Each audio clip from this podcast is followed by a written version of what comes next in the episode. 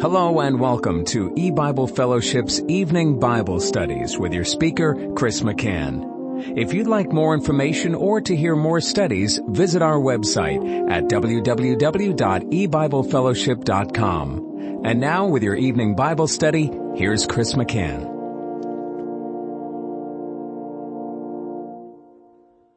Good evening and welcome to eBible Fellowship's Bible study in the book of Genesis. Tonight is study number fifteen of Genesis chapter four, and we're going to be reading beginning in verse thirteen. And Cain said unto Jehovah, My punishment is greater than I can bear. Behold, thou hast driven me out this day from the face of the earth, and from thy face shall I be hid, and I shall be a fugitive and a vagabond in the earth. And it shall come to pass that everyone that findeth me shall slay me. And Jehovah said unto him, Therefore, whosoever slayeth Cain, vengeance shall be taken on him sevenfold. And Jehovah set a mark upon Cain, lest any finding him should kill him. And I'll stop reading there.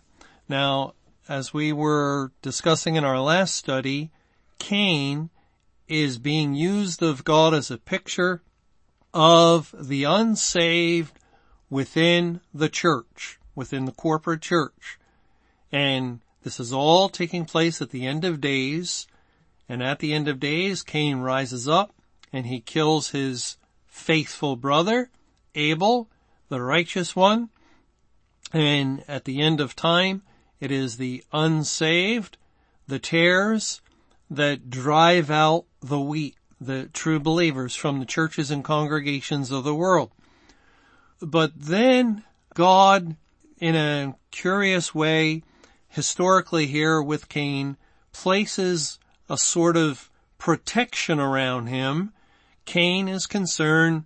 He says his iniquity, the word punishment is actually the word iniquity. His iniquity is greater than he can bear. He's been driven out from the face of the earth and from God's face, and shall be a fugitive and a vagabond. And then he worries that everyone that finds him will slay him. And God um, says, Whosoever slayeth Cain, vengeance shall be taken on him sevenfold. And Jehovah set a mark upon Cain, lest any finding him should kill him. And this fits in spiritually with the judgment of God upon the house of God, the corporate church. God came to visit the churches and congregations of the world in the year nineteen eighty-eight, the thirteen thousandth year of Earth's history, and he found they were not faithful. And so he, he, he brought judgment. Uh, he, uh, removed his spirit from the midst of the churches, and he began to pour out his wrath upon the corporate church body. That was God's judgment. And, and God also, at the same time his spirit came out, simultaneously loosed Satan, who was bound at the cross, and, and now Satan entered into the churches and congregations, being loosed by God, and began to destroy them. He began to rule as the man of sin. His emissaries took over more positions of power within the church, and and the doctrines of the churches deteriorated, and all kinds of other gospels prospered under the rule of Satan within the church, which served to destroy spiritually the corporate body. And and we see it today. It is Uh, a complete desolation spiritually. It, it is like a wasteland. When we look over the landscape of the churches, we, we find no truth, no faithfulness, because it lacks the Spirit of God.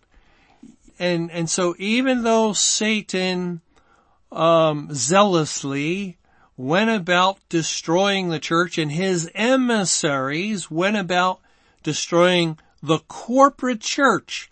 And the corporate church is made up of the tares, because the wheat came out, especially when God opened up the scriptures to reveal the command to the true believers. They have to come out of the churches. Yet this ongoing destruction was continuing, and, and the Gentiles, the emissaries of Satan, um, just like the king of Babylon and the Babylonian army, were destroying Jerusalem and Judah. Well, that's how it was spiritually within the church. And so, in a sense, they were killing Cain. They were killing Cain. Cain killed his brother. Now they were bringing destruction to the church that uh, had gone in the way of Cain in killing its brother. And yet God does not commend them.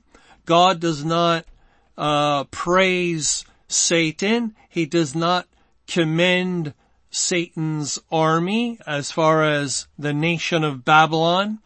Uh, what happened to Babylon after the seventy-year period expired?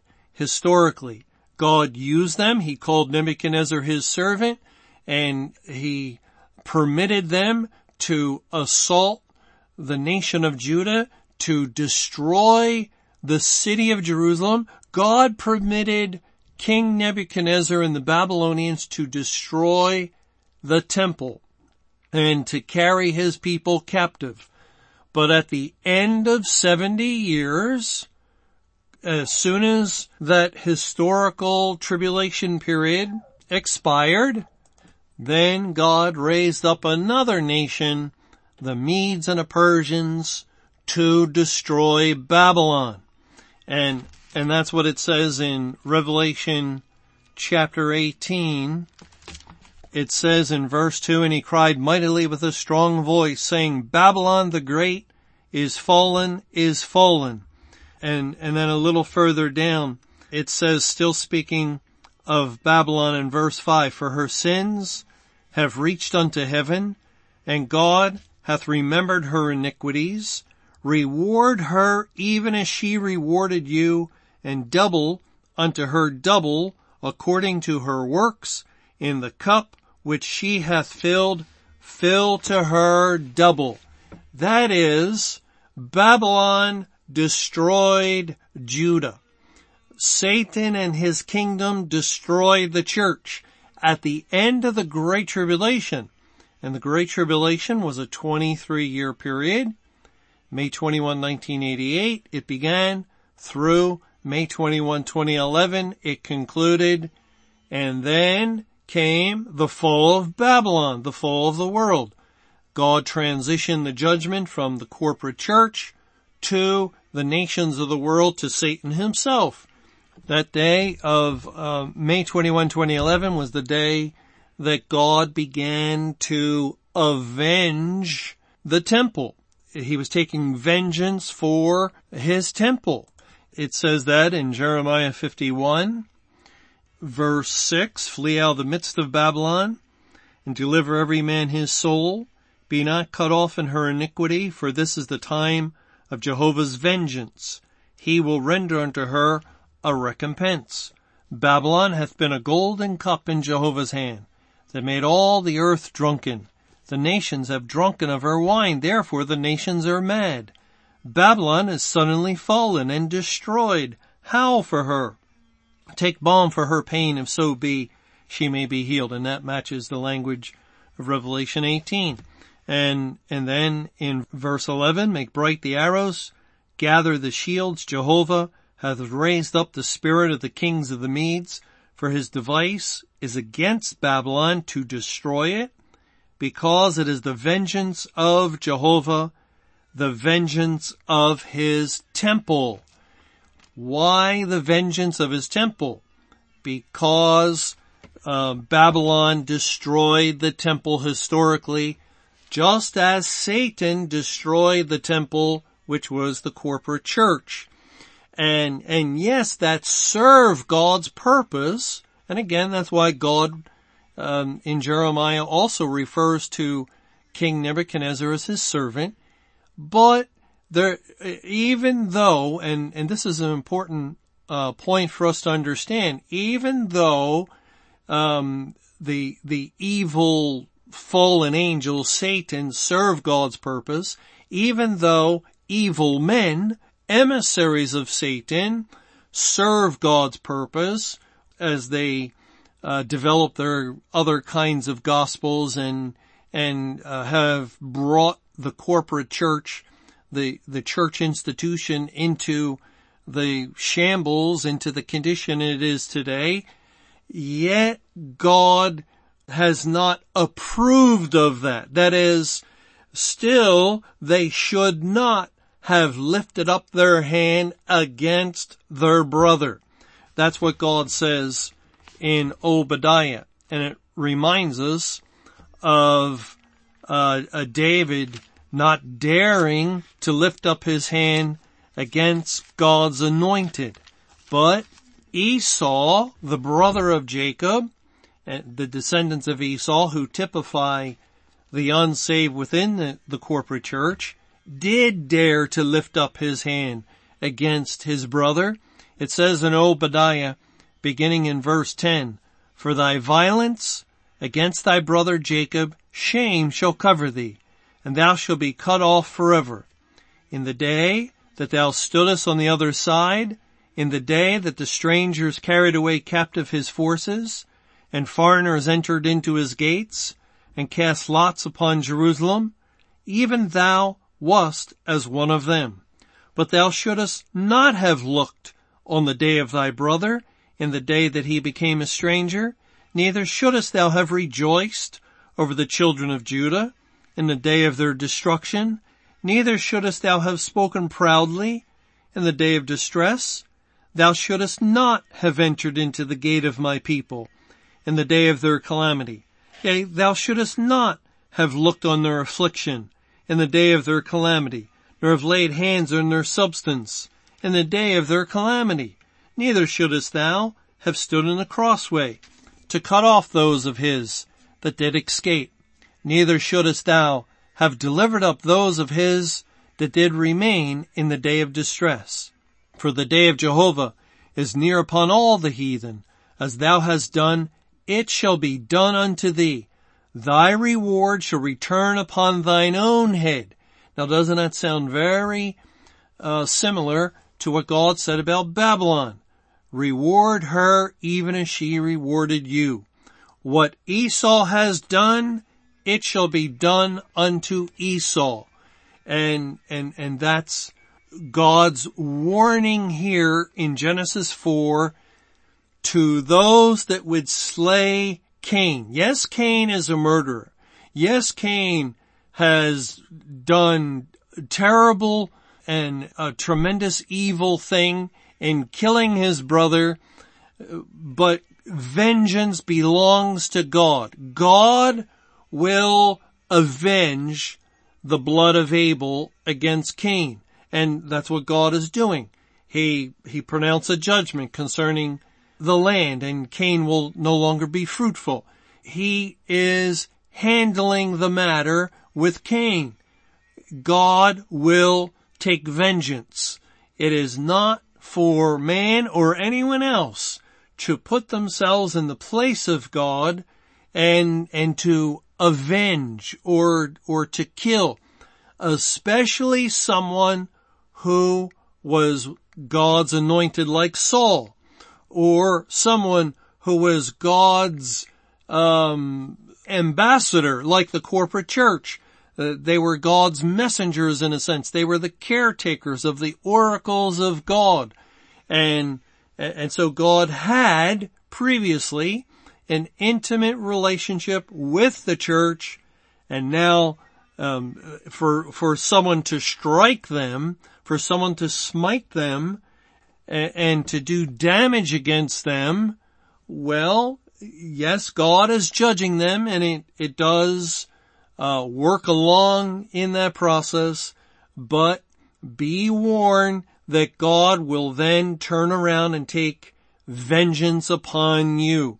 And that's his point here. Whosoever slayeth Cain, vengeance shall be taken on him.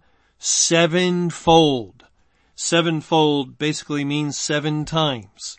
It, it's translated as seven times in Psalm twelve and verse six. The, the Hebrew word uh, is Strong's number seventy-six fifty-nine. And, and so it is in that Psalm translated as seven times. In Second Samuel chapter twenty-one, it says in the beginning of the chapter, verse one of Second Samuel twenty-one, "Then there was a famine in the days of David three years, year after year, and David inquired of Jehovah, and Jehovah answered, It is for Saul and for his bloody house, because he slew the Gibeonites." And, and we're going to find, um, the same word sevenfold or seven times used here in Second Samuel twenty-one. But it's important we understand the context. There was a famine, a spiritual famine, and David asked the Lord, why is there a famine? Because a famine is a form of judgment. God brings famine. Uh, we've seen with the judgment on the church, that was a famine. And, and so David wants to know what's the reason. And the answer God gives is, it's for Saul and his bloody house because he slew the Gibeonites. Now we see here Saul slaying Gibeon and, and the blood. He has a bloody house, just like Cain slew Abel, and the blood of Abel cried unto God from the ground. And here it's as though God is hearing the blood of the Gibeonites, because in response to what Saul has done to them, the Lord has sent the famine. Now, why is God concerned about the Gibeonites? Because in Joshua, in Joshua chapter nine, the Gibeonites were um, a people that, that were in the land of Canaan, and they heard reports of Israel and, and some of the mighty victories they were winning, and they were afraid. And so they sent an ambassage to meet with Israel, and they they gave the appearance of coming from a far country, even though they weren't that far away. And, and so they took moldy bread, and they had broken bottles or empty bottles of wine and, and old shoes. And, and they came and they deceived the leaders of Israel, and Joshua made a league with them in Joshua nine in verse fifteen. "And Joshua made peace with them and made a league with them to let them live. And the princes of the congregation swear unto them." Joshua, the, the name Joshua is the Old Testament, uh, or the Hebrew equivalent of Jesus. And, and so really that's what's in view. Joshua is a, a picture of Christ. Jesus made peace with them. Now, who else does Jesus make peace with? Well, he is our peace. All those that God has saved. We were at enmity with God. We were children of wrath, even as others. But Christ became our peace. And, and through him we have peace with God. And also, Jesus has made a league with us, a, a covenant. We, we have the covenant of the Bible, the gospel covenant between Christ and us. So we can see that since Joshua, a type of Christ, made peace with the Gibeonites and a league, a covenant with the Gibeonites, and also it says to let them live. And, and again, that's what our peace with Christ permits. The ones that find peace with God through Christ live forever. We're, we're allowed to live. We will not die for our sin. And, and so the Gibeonites are a picture of those that will become saved, God's elect. And that's why what Saul did was grievous. And, and here again we see Saul is a picture of the church that is persecuting, that, that is killing the true believers. The Gibeonites are representative of the true believers, and Saul and his bloody house, because he slew the Gibeonites. He slew those that Joshua made peace with. He slew those that had a covenant, and, and all the leaders of Israel swore to it. He slew those that were allowed to live by Joshua, by the Lord Jesus Christ. And, and, and that's why God brought a famine. And really, the, um, we could say that when God brought the spiritual famine of the Great Tribulation, of the judgment upon the house of God, the reason was they, they were not doing well. They, they were not faithful to the commandments of God. They were involved in driving out the true believers and spiritually killing them, just like Saul was killing the Gibeonites. And therefore God brought them a spiritual famine, a famine of hearing, wherein they could not become saved. Well, it goes on to say in verse two of Second Samuel twenty-one, and the king called the Gibeonites and said unto them, Now the Gibeonites were not of the children of Israel, but of the remnant of the Amorites, and the children of Israel had sworn unto them, and Saul sought to slay them in his zeal to the children of Israel and Judah. Wherefore David said unto the Gibeonites, What shall I do for you? And wherewith shall I make the atonement, that ye may bless the inheritance of Jehovah? And the Gibeonites said unto him, We will have no silver nor gold of Saul, nor of his house. Neither for us shalt thou kill any man in Israel. And he said, What ye shall say, that will I do for you. And they answered the king, The man that consumed us, and that devised against us that we should be destroyed from remaining in any of the coasts of Israel, let seven men of his sons be delivered unto us, and we will hang them up unto Jehovah in Gibeah of Saul, whom Jehovah did choose. And the king said, I will give them. And, and then King David, again a type of Christ, uh, as Saul, um, in doing the things he did, is causing destruction within the nation of Israel, and, and God avenges. God avenges the blood of his people. And, and so David rounds up seven of Saul's sons, his descendants, and in verse nine of Second Samuel twenty-one, and he delivered them into the hands of the Gibeonites, and they hanged them in the hill before Jehovah. And to be hanged means you're accursed, uh, just like Cain was accursed, in the hill before Jehovah, and they fell all seven together. And that's, that's our Hebrew word, seventy-six fifty-nine, translated sevenfold. It, it could read, they, they fell sevenfold and were put to death in the days of harvest, in the first days in the beginning of barley harvest. And, and so we can see the historical parable that ties into when the corporate church is persecuting the people of God, there, there is a response to it. In Psalm seventy-nine, we also find this same Hebrew word, and here it is translated the same way as sevenfold. In verse one of Psalm seventy-nine, O Jehovah, the heathen are come into thine inheritance. Thy holy temple have they defiled. They have laid Jerusalem on heaps. The dead bodies of thy servants have they given to be meat unto the fowls of the heaven, the flesh of thy saints unto the beasts of the earth. Their blood have they shed like water round about Jerusalem, and there was none to bury them. We are become a reproach to our neighbors, a scorn and derision to them that are round about us.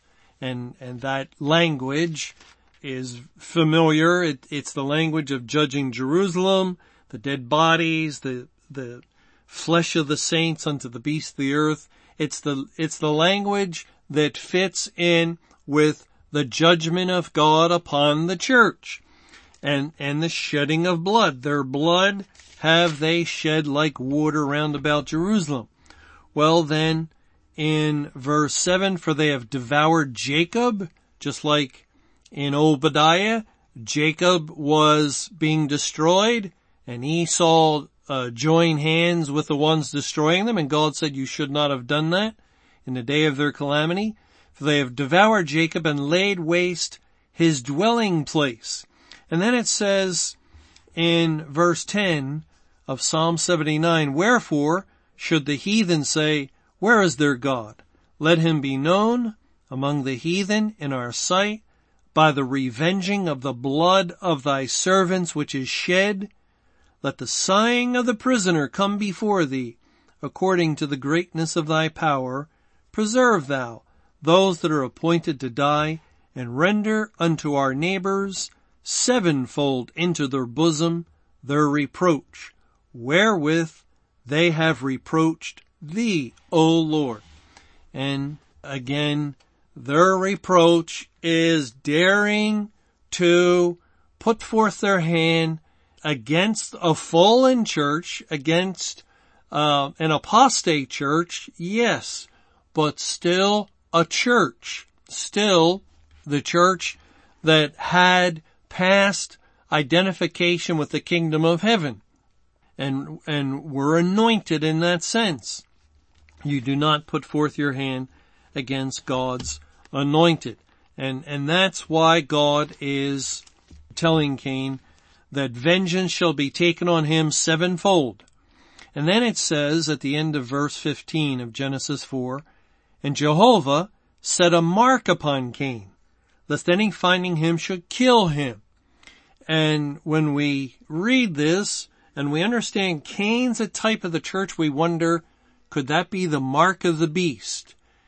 Well, uh, we don't have time left in this study to get into this, but we'll, in our, in our next Bible study, Lord willing, we'll take a look at this word mark and, and try to understand what God is saying here. Thanks for joining us for eBible Fellowship's Evening Bible Studies. You can hear these studies Monday through Friday over PalTalk, Skype, eBible Fellowship's webcast audio, or over your phone. For more information or to hear other studies, visit w w w dot e bible fellowship dot com. Until our next study, may the Lord's perfect will be done.